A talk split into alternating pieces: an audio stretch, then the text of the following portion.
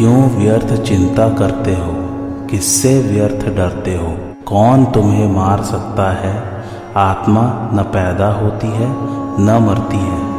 जो हुआ, वह अच्छा ही हुआ। जो हो रहा है, वह अच्छा ही हो रहा है। जो होगा, वह भी अच्छा ही होगा। तुम भूत का पश्चाताप न करो, भविष्य की चिंता न करो। वर्तमान चल रहा है, वर्तमान में रहकर जीवन जीना ही सार्थक है।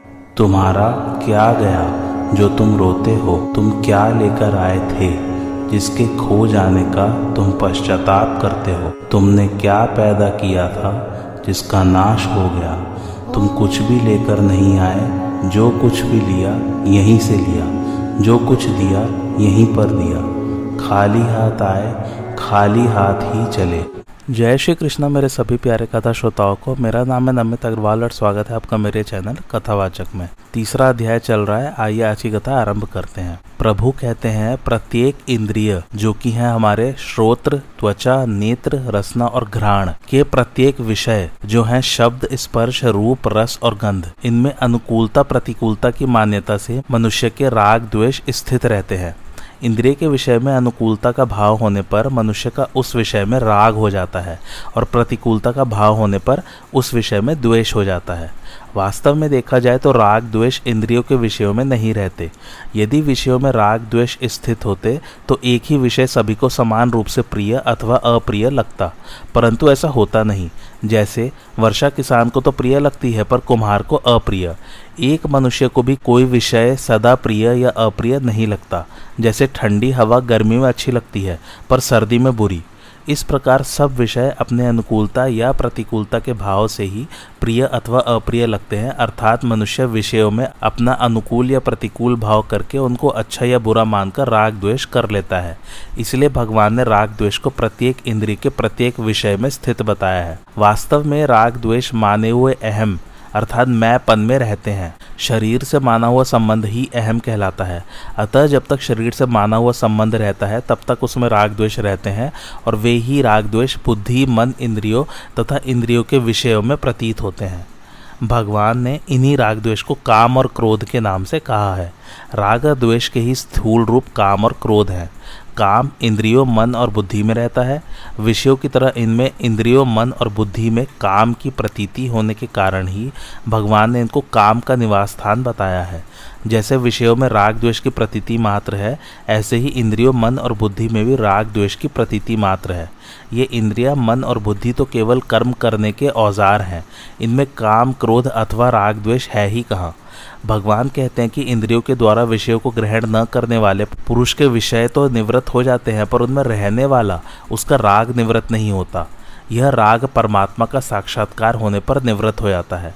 भगवान साधक को आश्वासन देते हैं कि राग द्वेष की वृत्ति उत्पन्न होने पर उसे साधन और साध्य से कभी निराश नहीं होना चाहिए। अपितु राग द्वेष की वृत्ति के वशीभूत होकर उसे किसी कार्य में प्रवृत्त अथवा निवृत्त नहीं होना चाहिए। कर्मों में प्रवृत्ति या निवृत्ति शास्त्र के अनुसार ही होनी चाहिए। यदि राग द्वेष को लेकर ही साधक की कर्मों में प्रवृत्ति या निवृत्ति होती है तो इसका तात्पर्य यह होता है कि साधक राग द्वेष के वश में हो गया है। राग पूर्वक प्रवृत्ति या निवृत्ति होने से राग पुष्ट होता है, और द्वेष पूर्वक प्रवृत्ति या निवृत्ति होने से द्वेष पुष्ट होता है। इस प्रकार राग द्वेष पुष्ट होने के फलस्वरूप पतन ही होता है। जब साधक संसार का कार्य छोड़कर भजन में लगता है, तब संसार की अनेक अच्छी और बुरी स्फूर्णाएँ उत्पन्न होने लगती है, जिनसे वह घबरा जाता है। यहाँ भगवान साधक को मानो आश्वासन देते हैं कि उसे इन स्फूर्णाओं से घबराना नहीं चाहिए। इन स्फूर्णाओं की वास्तव में सत्ता ही नहीं है, क्योंकि ये उत्पन्न होती है और यह सिद्धांत है कि उत्पन्न होने वाली वस्तु नष्ट होने वाली होती है। अतः विचारपूर्वक देखा जाए तो स्फूर्णाएँ आ नहीं रही हैं, प्रत्युत जा रही हैं। कारण यह कि संसार का कार्य करते समय अवकाश न मिलने से स्फुरणाएँ दबी रहती हैं और संसार का कार्य छोड़ते ही अवकाश मिलने से पुराने संस्कार स्फुरणाओं के रूप में बाहर निकलने लगते हैं। अतः साधक को इन अच्छी या बुरी स्फुरणाओं से भी राग द्वेष नहीं करना चाहिए। प्रत्युत सावधानी पूर्वक इनकी उपेक्षा करते हुए स्वयं तटस्थ रहना चाहिए।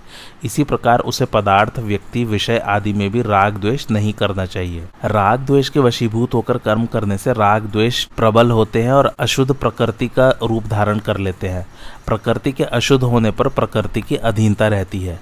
ऐसी अशुद्ध प्रकृति की अधीनता से होने वाले कर्म मनुष्य को बांधते हैं। अतः राग द्वेष के वश में होकर कोई प्रवृत्ति या निवृत्ति नहीं होनी चाहिए। यह उपाय यहाँ बताया गया।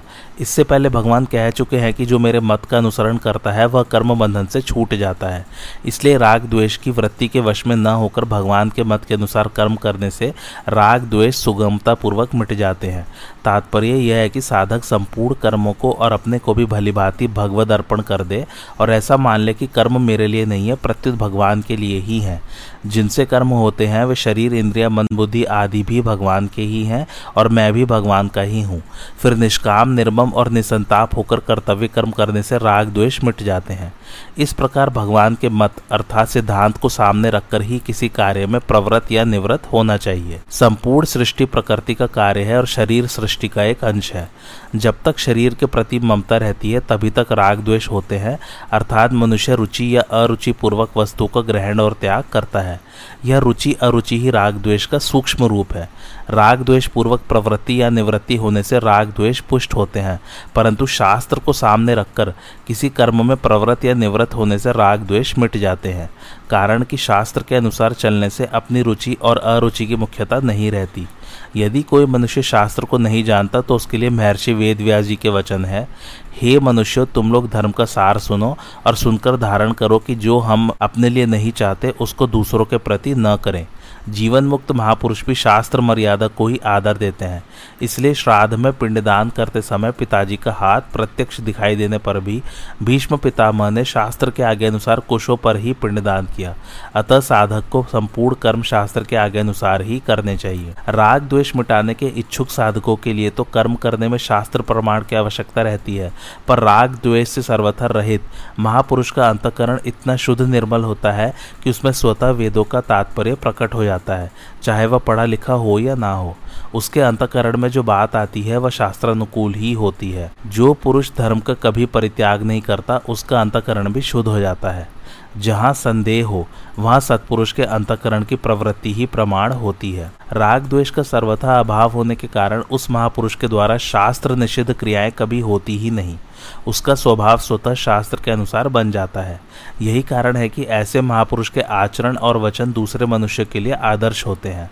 अतः उस महापुरुष के आचरणों और वचनों का अनुसरण करने से साधक के राग द्वेष भी मिट जाते हैं। कुछ लोग ऐसा मानते हैं कि राग द्वेष अंतकरण के धर्म है, अतः इनको मिटाया नहीं जा सकता, पर यह बात युक्ति संगत नहीं दिखती। वास्तव में राग द्वेष अंतकरण के आगंतुक विकार हैं, धर्म नहीं। यदि ये अंतकरण के धर्म होते तो जिस समय अंतकरण जागृत रहता है, उस समय राग द्वेष भी रहते, अर्थात इनकी सदा ही प्रतीति होती। परंतु इनकी प्रतीति सदा न होकर कभी कभी ही होती है। साधन करने पर राग द्वेष उत्तरोत्तर कम होते हैं, यह साधकों का अनुभव है। कम होने वाली वस्तु मिटने वाली होती है। इससे भी सिद्ध होता है कि राग द्वेष अंतकरण के धर्म नहीं है। भगवान ने राग द्वेष को मनोगत कहा है, अर्थात ये मन में आने वाले हैं, सदा रहने वाले नहीं। इसके अतिरिक्त भगवान ने राग द्वेष को विकार कहा है और प्रिय अप्रिय की प्राप्ति में चित्त के सदा सम रहने को साधन कहा है। यदि राग द्वेष अंतकरण के धर्म होते तो यह समचित्तता रूप साधन बन ही नहीं सकता। धर्म स्थायी रहता है और विकार अस्थायी अर्थात आने जाने वाले होते हैं। राग द्वेष अंतकरण में आने जाने वाले हैं, अतः इनको मिटाया जा सकता है। प्रकृति और पुरुष अर्थात जड़ और चेतन दोनों भिन्न भिन्न हैं। इन दोनों का विवेक स्वतः सिद्ध है। पुरुष इस विवेक को महत्व न देकर प्रकृति जन्य शरीर से एकता कर लेता है और अपने को एक देशीय मान लेता है। यह जड़ चेतन का तादात्म्य ही मैं कहलाता है या अहम कहलाता है और इसी में राग द्वेष रहते हैं। तात्पर्य यह है कि अहमता अर्थात मैंपन में राग द्वेष रहते हैं और राग द्वेष से अहमता पुष्ट होती है। यही राग द्वेष बुद्धि में प्रतीत होते हैं, जिससे बुद्धि में सिद्धांत आदि को लेकर अपनी मान्यता प्रिय और दूसरों की मान्यता अप्रिय लगती है। फिर ये राग द्वेष मन में प्रतीत होते हैं, जिससे मन के अनुकूल बातें प्रिय और प्रतिकूल बातें अप्रिय लगती हैं। फिर यही राग द्वेष इंद्रियों में प्रतीत होते हैं, जिससे इंद्रियों के अनुकूल विषय प्रिय और प्रतिकूल विषय अप्रिय लगते हैं। यही राग द्वेष इंद्रियों के विषयों में अपनी अनुकूल और प्रतिकूल भावना को लेकर प्रतीत होते हैं। अतः जड़ चेतन की ग्रंथि रूप अहमता के मिटने पर राग द्वेष का सर्वथा अभाव हो जाता है, क्योंकि अहमता पर ही राग द्वेष टिके हुए हैं। मैं सेवक हूँ, मैं जिज्ञासु हूँ, मैं भक्त हूँ, ये सेवक, जिज्ञासु और भक्त, जिस मैं में रहते हैं, उसी मैं में राग द्वेष भी रहते हैं। राग द्वेष न तो केवल जड़ में रहते हैं और न केवल चेतन में ही रहते हैं। प्रत्युत जड़ चेतन के माने हुए संबंध में रहते हैं। जड़ चेतन के माने हुए संबंध में रहते हुए भी ये राग द्वेष प्रधानतः जड़ में रहते हैं। जड़ चेतन के तादात्म्य में जड़ का आकर्षण जड़ अंश में ही होता है, पर तादात्म्य के कारण वह चेतन में दिखता है। जड़ का आकर्षण ही राग है। अतः जब साधक शरीर को ही अपना स्वरूप मान लेता है, तब उसे राग देश को मिटाने में कठिनाई प्रतीत होती है। परंतु अपने चेतन स्वरूप की ओर दृष्टि रहने से उसे राग द्वेष को मिटाने में कठिनाई प्रतीत नहीं होती।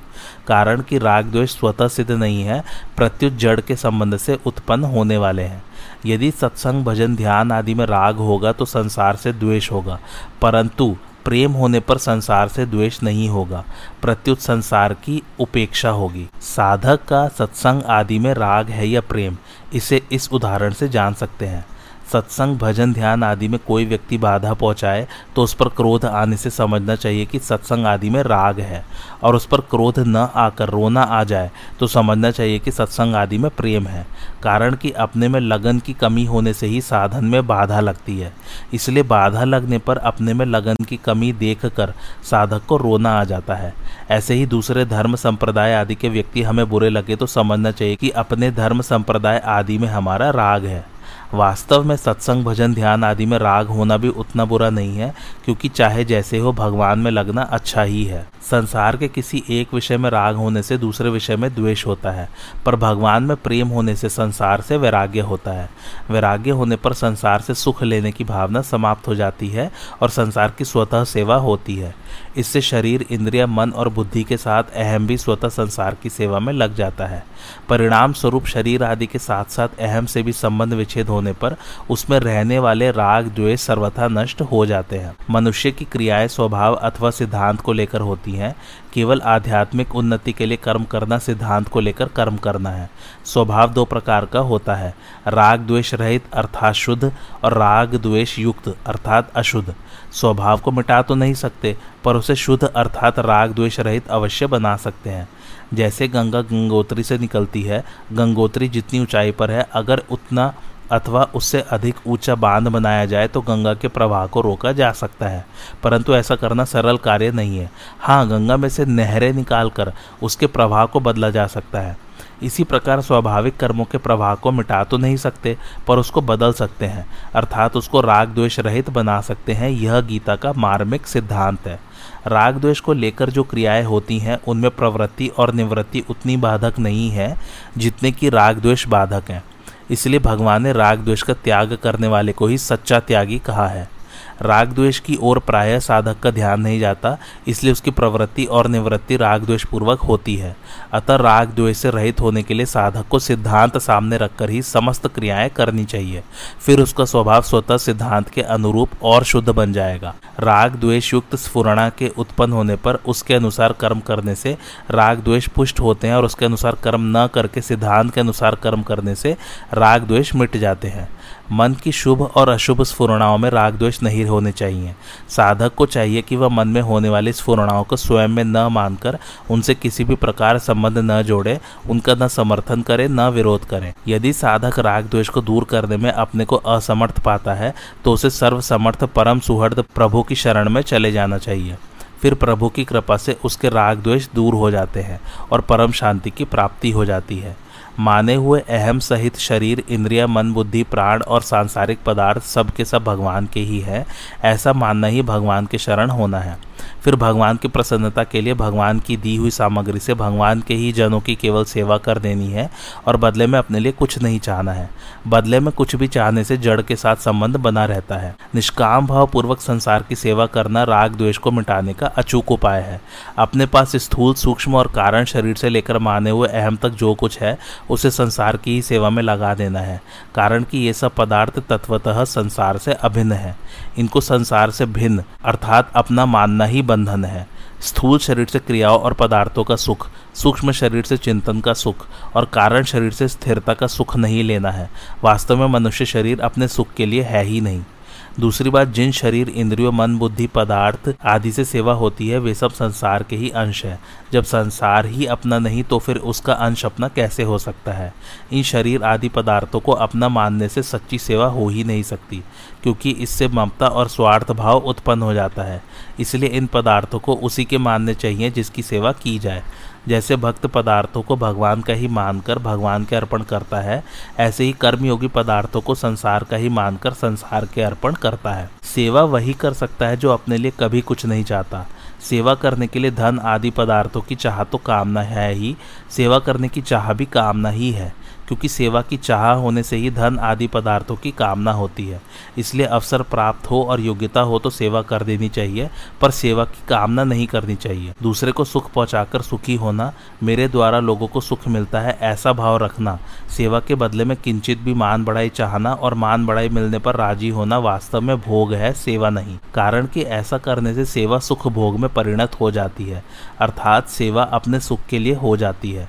अगर सेवा करने में थोड़ा भी सुख लिया जाए तो वह सुख धन आदि पदार्थों में महत्व बुद्धि पैदा कर देता है, जिससे क्रमशः ममता और कामना की उत्पत्ति होती है। मैं किसी को कुछ देता हूँ, ऐसा जिसका भाव है, उसे यह बात समझ में नहीं आती तथा कोई उसे आसानी से समझा भी नहीं सकता कि सेवा में लगने वाले पदार्थ उसी के हैं जिसकी सेवा की जाती है।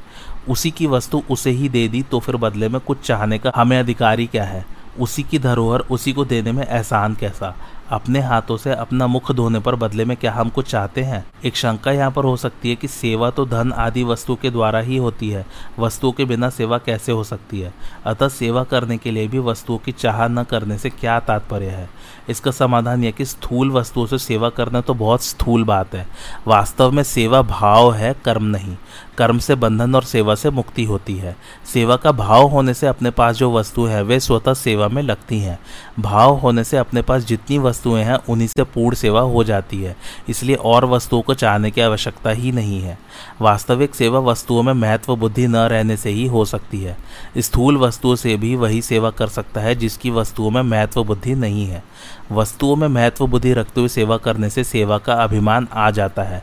जब तक अंतकरण में वस्तुओं का महत्व रहता है, तब तक सेवक में भोग बुद्धि रहती ही है, चाहे कोई जाने या न जाने। वास्तव में सेवा भाव से होती है, वस्तुओं से नहीं। वस्तुओं से कर्म होते हैं, सेवा नहीं। अतः वस्तुओं को दे देना ही सेवा नहीं है। वस्तुएँ तो दुकानदार भी देता है, पर साथ में लेने का भाव रहने से उससे पुण्य नहीं होता। ऐसे ही प्रजा राजा को कर रूप से धन देती है, पर वह दान नहीं होता।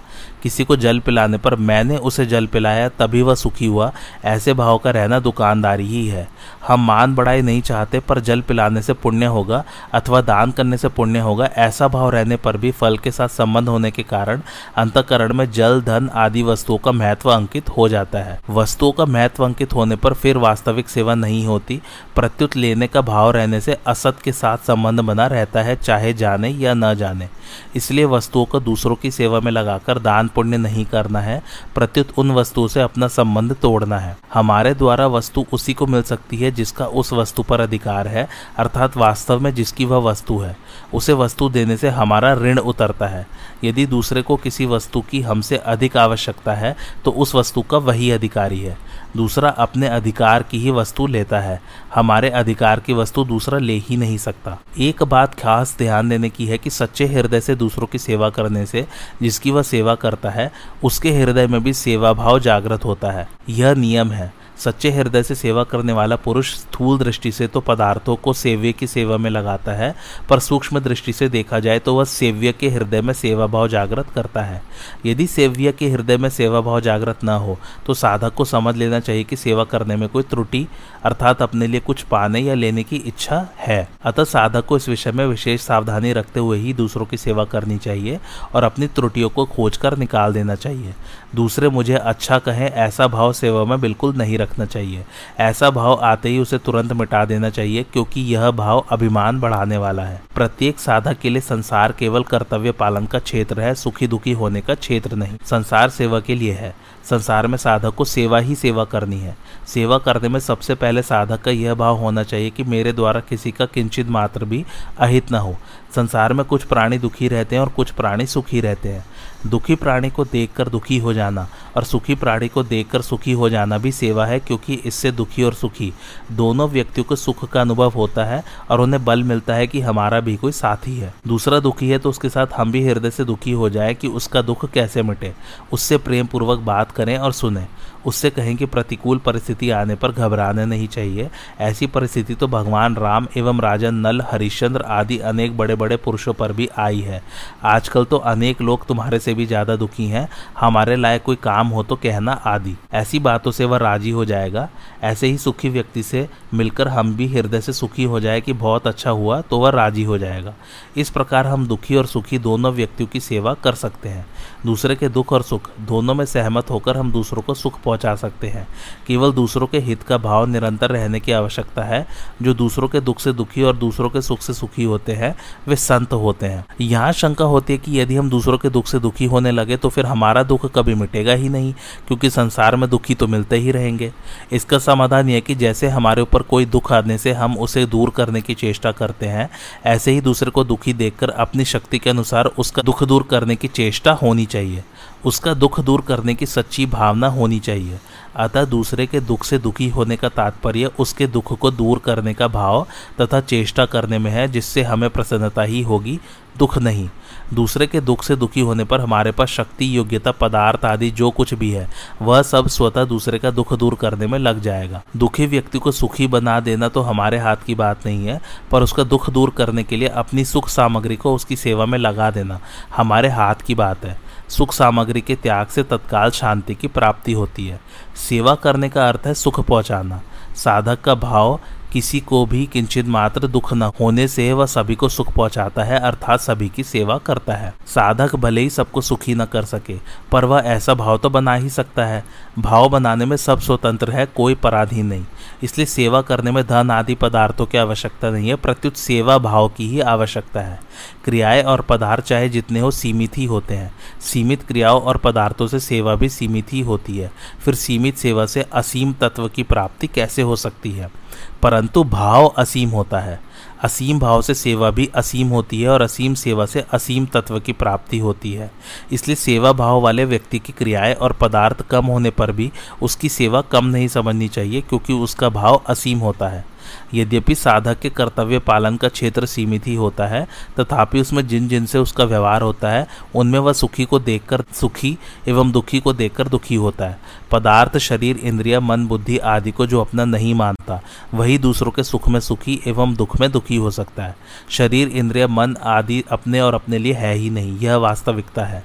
देश, काल, वस्तु, व्यक्ति, योग्यता, सामर्थ्य आदि कुछ भी व्यक्तिगत नहीं है।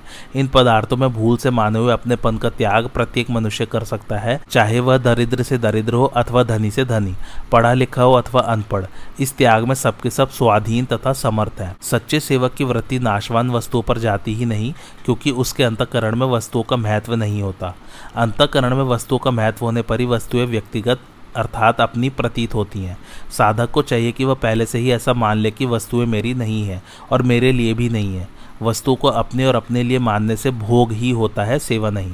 इस प्रकार वस्तु को अपनी और अपने लिए न मानकर सेव्य की ही मानते हुए सेवा में लगा देने से राग द्वेष सुगमता पूर्वक मिट जाते हैं। पारमार्थिक मार्ग में राग द्वेष ही साधक की साधन संपत्ति को लूटने वाले मुख्य शत्रु हैं, परंतु इस ओर प्राय साधक ध्यान नहीं देता।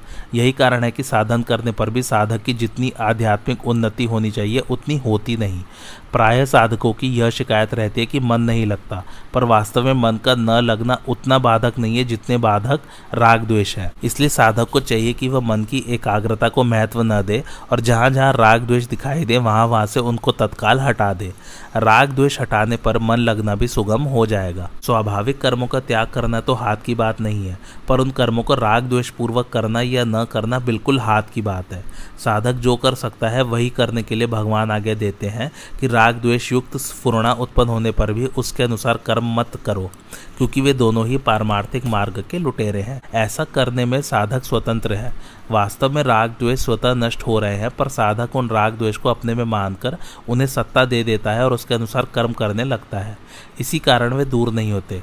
यदि साधक राग द्वेष को अपने में न मानकर उसके अनुसार कर्म न करे तो वे स्वतः नष्ट हो जाएँगे। सुख दुख का कारण दूसरे को मानने से ही राग द्वेष होते हैं, अर्थात जिसको सुख देने वाला मानते हैं, उसमें राग हो जाता है, और जिसको दुख देने वाला मानते हैं, उसमें द्वेष हो जाता है। अतः राग द्वेष अपनी भूल से पैदा होते हैं, इसमें दूसरा कोई कारण नहीं है। राग द्वेष होने के कारण ही संसार भगवत स्वरूप नहीं दिखता, प्रत्युत जड़ और नाशवान दिखता है। अगर राग द्वेष न हो तो जड़ता है ही नहीं, प्रत्युत सब कुछ चिन्मय परमात्मा ही है। अगर मन बुद्धि में राग द्वेष आदि कोई दोष पैदा हो जाए तो उसके वश में नहीं होना चाहिए, अर्थात उसके अनुसार कोई निषिद्ध क्रिया नहीं करनी चाहिए। उसके वशीभूत होकर क्रिया करने से वह दोष दृढ़ हो जाएगा, परंतु उसके वशीभूत होकर क्रिया न करने से एक उत्साह पैदा होगा। जैसे किसी ने हमारे से कड़वी बात कह दी, पर हमें क्रोध नहीं आया तो हमारे भीतर एक उत्साह प्रसन्नता होगी कि आज तो हम बच गए। परंतु इसमें अपना बल न मानकर भगवान की कृपा माननी चाहिए कि उनकी कृपा से ही हम बच गए, नहीं तो इसके वशीभूत हो जाते। इस तरह साधक को कभी भी कोई दोष दिखे तो वह उसके वशीभूत ना हो और उसको अपने में भी न माने। अगर राग द्वेष अपने में होते तो जब तक अपनी सत्ता रहती, तब तक राग द्वेष भी रहते। परंतु यह सबका अनुभव है कि हम तो निरंतर रहते हैं, पर राग द्वेष निरंतर नहीं रहते, प्रत्युत आते जाते हैं। सत्ता रूप स्वयं में राग द्वेष आ ही नहीं सकते, कारण कि हमारा विभाग अलग है और राग द्वेष का विभाग अलग है। जिसको राग द्वेष के आने जाने का ज्ञान होता है, वह राग द्वेष से अलग होता है। अतः राग द्वेष हमारे से भी अलग है और जिनमें ये प्रतीत होते हैं, उन मन बुद्धि आदि से भी अलग है। अनुकूलता प्रतिकूलता दोनों में राग न करें, प्रत्युत उनका सदुपयोग करें, अर्थात अनुकूलता में दूसरों की सेवा करें और प्रतिकूलता में अनुकूलता की इच्छा का त्याग करें। अनुकूलता प्रतिकूलता में सुखी दुखी न हो। सुखी दुखी होना, फलासक्त होना है और फल आसक्त मनुष्य बन जाता है। राग द्वेष के वश में न होकर क्या करना चाहिए और क्या नहीं करना चाहिए, इसका उत्तर भगवान आगे के श्लोक में देते हैं। श्रेयान स्वधर्मो विगुण, परधर्मात् स्वनुष्ठे तात, स्वधर्मे निधनम, श्रेय परधर्मो भयावह। अर्थात अच्छी तरह आचरण में लाए हुए दूसरे के धर्म से गुणों की कमी वाला अपना धर्म श्रेष्ठ है। अपने धर्म में तो मरना भी कल्याणकारक है और दूसरे का धर्म भय को देने वाला है। भावार्थ, अन्य वर्ण, आश्रम आदि का धर्म बाहर से देखने में गुण संपन्न हो, उसके पालन में भी सुगमता हो, पालन करने में मन भी लगता हो, धन, वैभव, सुख, सुविधा, मान बढ़ाई आदि भी मिलती हो और जीवन भर सुख आराम से भी रह सकते हो तो भी उस पर धर्म का पालन अपने लिए विहित न होने से परिणाम में भय को देने वाला है। इसके विपरीत अपने वर्ण, आश्रम आदि का धर्म बाहर से देखने में गुणों की कमी वाला हो, उसके पालन में कठिनाई हो, पालन करने में मन भी न लगता हो, धन, वैभव, सुख, सुविधा, मान बढ़ाई आदि भी न मिलती हो और उसका पालन करने में जीवन भर कष्ट भी सहना पड़ता हो तो भी उस स्वधर्म का निष्काम भाव से पालन करना परिणाम में कल्याण करने वाला है। इसलिए मनुष्य को किसी भी स्थिति में अपने धर्म का त्याग नहीं करना चाहिए। प्रत्युत निष्काम, निर्मम और अनासक्त होकर स्वधर्म का ही पालन करना चाहिए। मनुष्य के लिए स्वधर्म का पालन स्वाभाविक है, सहज है। मनुष्य का जन्म कर्मों के अनुसार होता है और जन्म के अनुसार भगवान ने कर्म नियत किए हैं। अतः अपने अपने नियत कर्मों का पालन करने से मनुष्य कर्म बंधन से मुक्त हो जाता है, अर्थात उसका कल्याण हो जाता है। अतः दोषयुक्त दिखने पर भी नियत कर्म, अर्थात स्वधर्म का त्याग नहीं करना चाहिए। अर्जुन युद्ध करने की अपेक्षा भिक्षा का अन्न खाकर जीवन निर्वाह करने को श्रेष्ठ समझते हैं। परंतु यहाँ भगवान अर्जुन को मानो यह समझाते हैं कि भिक्षा के अन्न से जीवन निर्वाह करना भिक्षुक के लिए स्वधर्म होते हुए भी तेरे लिए परधर्म है, क्योंकि तू ग्रह गृहस्थ क्षत्रिय है, भिक्षुक नहीं। पहले अध्याय में भी जब अर्जुन ने कहा कि युद्ध करने से पाप ही लगेगा, तब भी भगवान ने कहा कि धर्ममय युद्ध न करने से तू स्वधर्म और कीर्ति को खोकर पाप को प्राप्त होगा। फिर भगवान ने बताया कि जय पराजय, लाभ, हानि और सुख दुख को समान समझकर युद्ध करने से, अर्थात राग द्वेष रहित होकर अपने कर्तव्य का पालन करने से पाप नहीं लगता। भगवान ने यही बात कही है कि स्वभाव नियत, स्वधर्म रूप कर्तव्य को करता हुआ मनुष्य पाप को प्राप्त नहीं होता। तात्पर्य यह है कि स्वधर्म के पालन में राग द्वेष रहने से ही पाप लगता है, अन्यथा नहीं। राग द्वेष से रहित होकर स्वधर्म का भलीभांति आचरण करने से समता का अनुभव होता है और समता का अनुभव होने पर दुखों का नाश हो जाता है। इसलिए भगवान बार बार अर्जुन को राग द्वेष से रहित होकर युद्ध रूप स्वधर्म का पालन करने पर ज़ोर देते हैं। भगवान अर्जुन को मानो यह समझाते हैं कि क्षत्रिय कुल में जन्म होने के कारण छात्र धर्म के नाते युद्ध करना तुम्हारा स्वधर्म है। अतः युद्ध में जय पराजय, लाभ, हानि और सुख दुख को समान देखना है और युद्ध रूप क्रिया का संबंध अपने साथ नहीं है। ऐसा समझकर केवल कर्मों की आसक्ति मिटाने के लिए कर्म करना है। शरीर, इंद्रिय, मन, बुद्धि, पदार्थ आदि अपने कर्तव्य का पालन करने के लिए ही है। वर्ण, आश्रम आदि के अनुसार अपने अपने कर्तव्य का निस्वार्थ भाव से पालन करना ही स्वधर्म है। आस्तिक जन जिसे धर्म कहते हैं, उसी का नाम कर्तव्य है। स्वधर्म का पालन करना अथवा अपने कर्तव्य का पालन करना एक ही बात है। कर्तव्य उसे कहते हैं, जिसको सुगमता पूर्वक कर सकते हैं, जो अवश्य करने योग्य है और जिसको करने पर प्राप्तव्य की प्राप्ति अवश्य होती है। धर्म का पालन करना सुगम होता है, क्योंकि वह कर्तव्य होता है। यह नियम है कि केवल अपने धर्म का ठीक ठीक पालन करने से मनुष्य को वैराग्य हो जाता है। केवल कर्तव्य मात्र समझकर धर्म का पालन करने से कर्मों का प्रभाव प्रकृति में चला जाता है और इस तरह अपने साथ कर्मों का संबंध नहीं रहता। वर्ण, आश्रम आदि के अनुसार सभी मनुष्यों का अपना अपना स्वधर्म कल्याणप्रद है। परंतु दूसरे वर्ण, आश्रम आदि का कर्तव्य देखने से अपना कर्तव्य अपेक्षाकृत कम गुणों वाला दिखता है। जैसे ब्राह्मण के कर्तव्य की अपेक्षा क्षत्रिय के कर्तव्य में अहिंसा आदि गुणों की कमी दिखती है। भाव यह है कि दूसरे के कर्तव्य से अपने कर्तव्य में गुणों की कमी दिखने पर भी अपना कर्तव्य ही कल्याण करने वाला है। अतः किसी भी अवस्था में अपने कर्तव्य का त्याग नहीं करना चाहिए। वर्ण, आश्रम आदि के अनुसार बाहर से तो कर्म अलग अलग प्रतीत होते हैं, पर परमात्मा प्राप्ति रूप उद्देश्य एक ही होता है। परमात्मा प्राप्ति का उद्देश्य न रहने से तथा अंतकरण में प्राकृत पदार्थों का महत्व रहने से ही कर्म घोर या सौम्य प्रतीत होते हैं। स्वधर्म पालन में यदि सदा सुख, आराम, धन संपत्ति, मान बढ़ाई आदर, सत्कार आदि ही मिलते तो वर्तमान में धर्मात्माओं की टोलियाँ देखने में आती।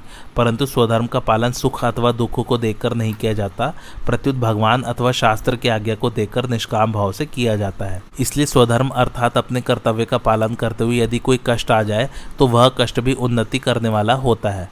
वास्तव में वह कष्ट नहीं, अपितु तप होता है। उस कष्ट से तप की अपेक्षा भी बहुत जल्दी उन्नति होती है।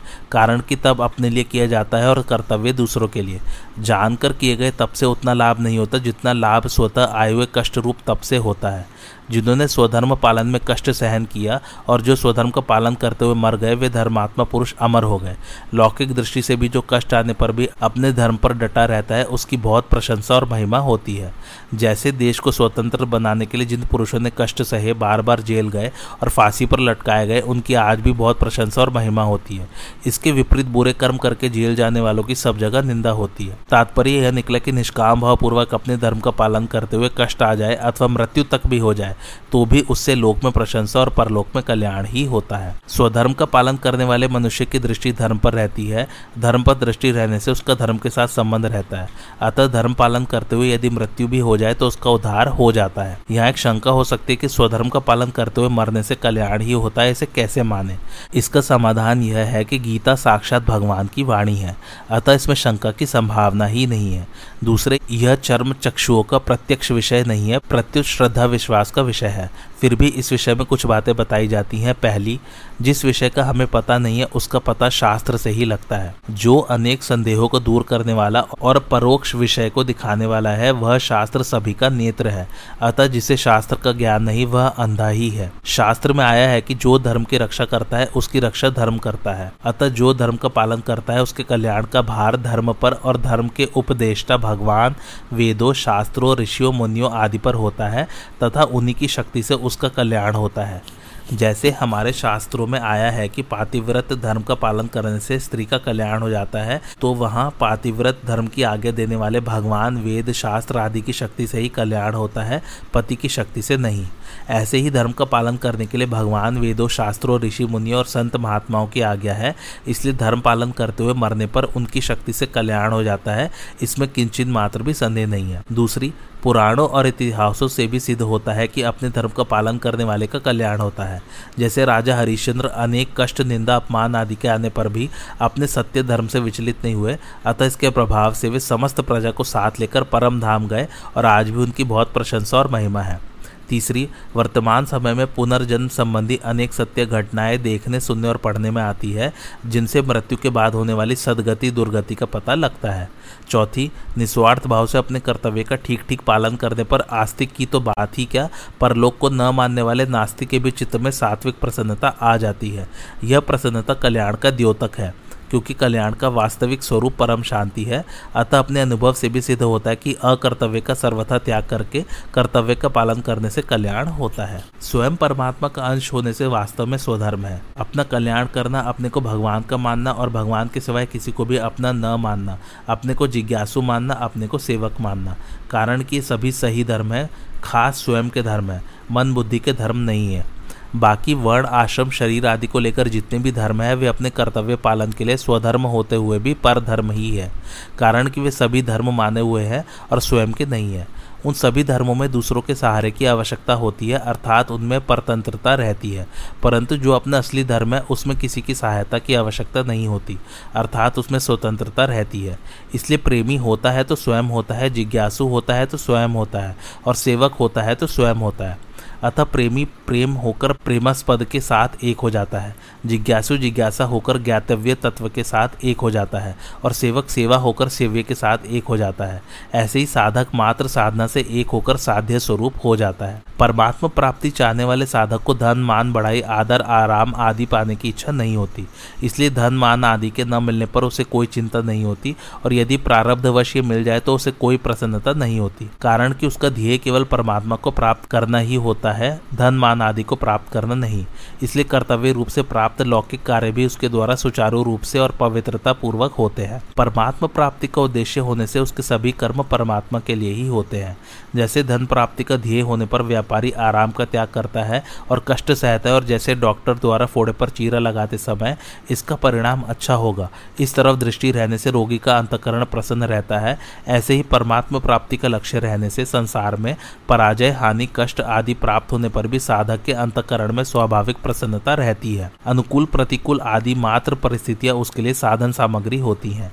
जब साधक अपना कल्याण करने का ही दृढ़ निश्चय करके स्वधर्म के पालन में तत्परता पूर्वक लग जाता है, तब कोई कष्ट, दुख, कठिनाई आदि आने पर भी वह स्वधर्म से विचलित नहीं होता। इतना ही नहीं, वह कष्ट, दुख आदि उसके लिए तपस्या के रूप में तथा प्रसन्नता को देने वाला होता है। शरीर को मैं और मेरा मानने से ही संसार में राग द्वेष होते हैं। राग द्वेष के रहने पर मनुष्य को स्वधर्म, परधर्म का ज्ञान नहीं होता। अगर शरीर मैं होता तो मैं के रहते हुए शरीर भी रहता और शरीर के न रहने पर मैं भी नहीं रहता। अगर शरीर मेरा होता तो इसे पाने के बाद और कुछ पाने की इच्छा न रहती। अगर इच्छा रहती है तो सिद्ध हुआ कि वास्तव में मेरी वस्तु अभी नहीं मिली और मिली हुई वस्तु मेरी नहीं है। शरीर को साथ लाए नहीं, साथ ले जा सकते नहीं, उसमें इच्छा अनुसार परिवर्तन कर सकते नहीं। फिर वह मेरा कैसे? इस प्रकार शरीर मैं नहीं और मेरा नहीं, इसका ज्ञान सभी साधकों में रहता है। परंतु इस ज्ञान को महत्व न देने से उनके राग द्वेष नहीं मिटते। अगर शरीर में कभी मैंपन और मेरापन दिख भी जाए तो भी साधक को उसे महत्व न देकर अपने विवेक को ही महत्व देना चाहिए। अर्थात शरीर मैं नहीं और मेरा नहीं, इसी बात पर दृढ़ रहना चाहिए। अपने विवेक को महत्व देने से वास्तविक तत्व का बोध हो जाता है। बोध होने पर राग द्वेष नहीं रहते। राग द्वेष के न रहने पर अंतकरण में स्वधर्म परधर्म का ज्ञान स्वतः प्रकट होता है और उसके अनुसार स्वतः चेष्टा होती है। यद्यपि परधर्म का पालन वर्तमान में सुगम दिखता है, तथापि परिणाम में वह सिद्धांत से भयावह है। यदि मनुष्य स्वार्थ भाव का त्याग करके परहित के लिए स्वधर्म का पालन करे तो उसके लिए कहीं कोई भय नहीं है। यहाँ दूसरे के स्वाभाविक कर्म को भयावह कहा गया है। ब्राह्मण के स्वाभाविक कर्म भी दूसरों के लिए भयावह होने चाहिए, जबकि शास्त्रों में सभी मनुष्य को उनका पालन करने की आज्ञा दी गई है। इसका समाधान यह है कि मन का निग्रह, इंद्रियों का दमन आदि तो सामान्य धर्म है जिनका पालन सभी को करना चाहिए, क्योंकि ये सभी के स्वधर्म है। ये सामान्य धर्म ब्राह्मण के लिए स्वाभाविक कर्म है, इसलिए है कि इनका पालन करने में उन्हें परिश्रम नहीं होता, परंतु दूसरे वर्णों को इनका पालन करने में थोड़ा परिश्रम हो सकता है। स्वाभाविक कर्म और सामान्य धर्म दोनों ही स्वधर्म के अंतर्गत आते हैं। सामान्य धर्म के सिवाय अपने स्वाभाविक कर्म में पाप दिखते हुए भी वास्तव में पाप नहीं होता। जैसे केवल अपना कर्तव्य समझकर शूरवीरता पूर्वक युद्ध करना छत्री का स्वाभाविक कर्म होने से इसमें पाप दिखते हुए भी वास्तव में पाप नहीं होता। सामान्य धर्म के सिवाय दूसरे का स्वाभाविक कर्म भयावह है, क्योंकि उसका आचरण शास्त्र निषिद्ध और दूसरे की जीविका को छीनने वाला है। दूसरे का धर्म भयावह इसलिए है कि उसका पालन करने से पाप लगता है और वह स्थान विशेष तथा योनि विशेष नरक रूप है को देने वाला है। इसलिए भगवान अर्जुन से मानो यह कहते हैं कि भिक्षा के अन्न से जीवन निर्वाह करना, दूसरों की जीविका का हरण करने वाला तथा छत्र के लिए निषिद्ध होने के कारण तेरे लिए श्रेयस्कर नहीं है। प्रत्युत तेरे लिए युद्ध रूप से स्वतः प्राप्त स्वाभाविक कर्म का पालन ही श्रेयस्कर है। परमात्मा और उनका अंश स्वयं है तथा प्रकृति और उसका कार्य अन्य है। स्वयं का धर्म स्वधर्म और अन्य का धर्म परधर्म कहलाता है। अतः सूक्ष्म दृष्टि से देखा जाए तो निर्विकारता, निर्दोषता, अविनाशिता, नित्यता, निष्कामता, निर्ममता आदि जितने स्वयं के धर्म हैं वे सब स्वधर्म है। उत्पन्न होना, उत्पन्न होकर रहना, बदलना, बढ़ना छीड़ होना तथा नष्ट होना, एवं भोग और संग्रह की इच्छा, मान, बढ़ाई की इच्छा आदि जितने शरीर के, संसार के धर्म है, वे सब पर धर्म है। स्वयं में कभी कोई परिवर्तन नहीं होता, इसलिए उसका नाश नहीं होता, परंतु शरीर में निरंतर परिवर्तन होता है, इसलिए उसका नाश होता है। इस दृष्टि से स्वधर्म अविनाशी और परधर्म नाशवान है। कर्मयोग ज्ञान योग और भक्ति योग ये तीनों ही स्वतः सिद्ध होने से स्वधर्म है। स्वधर्म में अभ्यास की ज़रूरत नहीं है, क्योंकि अभ्यास शरीर के संबंध से होता है और शरीर के संबंध से होने वाला सब परधर्म है। योगी होना स्वधर्म है और भोगी होना परधर्म है। निर्लिप्त रहना स्वधर्म है और लिप्त होना परधर्म है। सेवा करना स्वधर्म है और कुछ भी चाहना परधर्म है। प्रेमी होना स्वधर्म है रागी होना परधर्म है। निष्काम, निर्मम और अनासक्त होना स्वधर्म है एवं कामना, ममता और आसक्ति करना परधर्म है। तात्पर्य है कि प्रकृति के संबंध के बिना स्वयं में होने वाला सब कुछ स्वधर्म है और प्रकृति के संबंध से होने वाला सब कुछ परधर्म है। स्वधर्म चिन्मय धर्म है और परधर्म जड़ धर्म है। परमात्मा का अंश अर्थात आत्मा स्व है और प्रकृति का अंश, अर्थात शरीर पर है। स्व के दो अर्थ होते हैं, एक तो स्वयं और दूसरा स्वकीय, अर्थात परमात्मा। इस दृष्टि से अपने स्वरूप बोध की इच्छा तथा स्वकीय परमात्मा की इच्छा दोनों ही स्वधर्म है। पुरुष अर्थात चेतन का धर्म है, स्वतः सिद्ध स्वाभाविक स्थिति और प्रकृति अर्थात जड़ का धर्म है, स्वतः सिद्ध स्वाभाविक परिवर्तनशीलता। पुरुष का धर्म स्वधर्म और प्रकृति का धर्म परधर्म है। मनुष्य में दो प्रकार की इच्छाएँ रहती हैं, सांसारिक अर्थात भोग एवं संग्रह की इच्छा और पारमार्थिक अर्थात अपने कल्याण की इच्छा। इसमें भोग और संग्रह की इच्छा परधर्म अर्थात शरीर का धर्म है, क्योंकि असत शरीर के साथ संबंध जोड़ने से ही भोग और संग्रह की इच्छा होती है। अपने कल्याण की इच्छा स्वधर्म है, क्योंकि परमात्मा का ही अंश होने से स्वयं की इच्छा परमात्मा की ही है, संसार की नहीं। स्वधर्म का पालन करने में मनुष्य स्वतंत्र है, क्योंकि अपना कल्याण करने में शरीर, इंद्रिय, मन, बुद्धि आदि की आवश्यकता नहीं है। प्रत्युत इनसे विमुख होने की आवश्यकता सकता है। परंतु परधर्म का पालन करने में मनुष्य परतंत्र है, क्योंकि इसमें शरीर, इंद्रिय, मन, बुद्धि, देश, काल, वस्तु, व्यक्ति आदि की आवश्यकता है। शरीर आदि की सहायता के बिना परधर्म का पालन हो ही नहीं सकता। स्वयं परमात्मा का अंश है और शरीर संसार का अंश है। जब मनुष्य परमात्मा को अपना मान लेता है, तब यह उसके लिए स्वधर्म हो जाता है। और जब शरीर संसार को अपना मान लेता है, तब यह उसके लिए परधर्म हो जाता है, जो कि शरीर धर्म है। जब मनुष्य शरीर से अपना संबंध न मानकर परमात्मा प्राप्ति के लिए साधन करता है, तब वह साधन उसका स्वधर्म होता है। नित्य प्राप्त परमात्मा का अथवा अपने स्वरूप का अनुभव कराने वाले सब साधन स्वधर्म है, और संसार की ओर ले जाने वाले सब कर्म परधर्म है। इस दृष्टि से कर्मयोग ज्ञान योग और भक्ति योग तीनों ही योग मार्ग मनुष्य मात्र के स्वधर्म है। इसके विपरीत शरीर से अपना संबंध मानकर भोग और संग्रह में लगना मनुष्य मात्र का परधर्म है। स्थूल सूक्ष्म और कारण, तीनों शरीरों से किए जाने वाले तीर्थ, व्रत, दान, तप, चिंतन, ध्यान, समाधि आदि समस्त शुभ कर्म सकाम भाव से अर्थात अपने लिए करने पर परधर्म हो जाते हैं और निष्काम भाव से अर्थात दूसरों के लिए करने पर स्वधर्म हो जाते हैं। कारण कि स्वरूप निष्काम है और सकाम भाव प्रकृति के संबंध से आता है। इसलिए कामना होने से परधर्म होता है, स्वधर्म मुक्त करने वाला और परधर्म बांधने वाला होता है। मनुष्य का खास काम है परधर्म से विमुख होना और स्वधर्म के सम्मुख होना। ऐसा केवल मनुष्य ही कर सकता है। स्वधर्म की सिद्धि के लिए ही मनुष्य शरीर मिला है। परधर्म तो अन्य योनियों में तथा भोग प्रधान स्वर्ग आदि लोकों में भी है। स्वधर्म में मनुष्य मात्र सबल, पात्र और स्वाधीन है। तथा परधर्म में मनुष्य मात्र निर्बल, अपात्र और पराधीन है। प्रकृति जन्य वस्तु की कामना से अभाव का दुख होता है और वस्तु के मिलने पर उस वस्तु की पराधीनता होती है, जो कि परधर्म है। परंतु प्रकृति जन्य वस्तु की कामनाओं का नाश होने पर अभाव और पराधीनता सदा के लिए मिट जाती है, जो कि स्वधर्म है। इस स्वधर्म में स्थित रहते हुए कितना ही कष्ट आ जाए, यहाँ तक कि शरीर भी छूट जाए तो भी वह कल्याण करने वाला है। परंतु पर धर्म के संबंध में सुख सुविधा होने पर भी वह भयावह अर्थात बारंबार जन्म मरण में डालने वाला है। संसार में जितने भी दुख, शोक, चिंता आदि हैं, वे सब परधर्म का आश्रय लेने से ही हैं। परधर्म का आश्रय छोड़कर स्वधर्म का आश्रय लेने से सदैव सर्वथा सर्वदा रहने वाले आनंद की प्राप्ति हो जाती है, जो कि स्वतः सिद्ध है। साधक जन्म और कर्म के अनुसार स्व को अर्थात अपने को जो मानता है, उसका धर्म, कर्तव्य उसके लिए स्वधर्म है, और जो उसके लिए निषिद्ध है, वह परधर्म है। जैसे साधक अपने को किसी वर्ण और आश्रम का मानता है तो उस वर्ण और आश्रम का धर्म उसके लिए स्वधर्म है। वह अपने को विद्यार्थी या अध्यापक मानता है तो पढ़ना या पढ़ाना उसके लिए स्वधर्म है।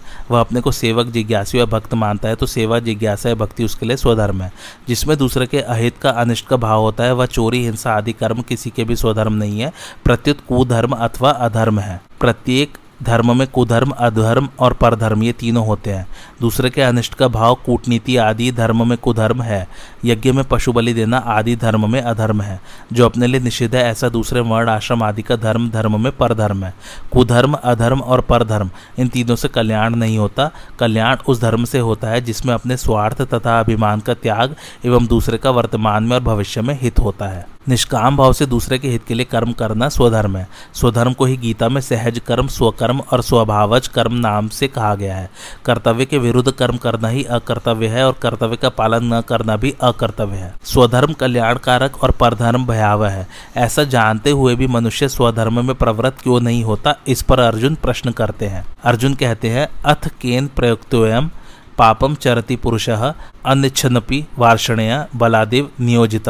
अर्थात अर्जुन कहते हैं, हे वार्षणेय, फिर यह मनुष्य न चाहता हुआ भी ज़बरदस्ती लगाए हुए की तरह किससे प्रेरित होकर पाप का आचरण करता है?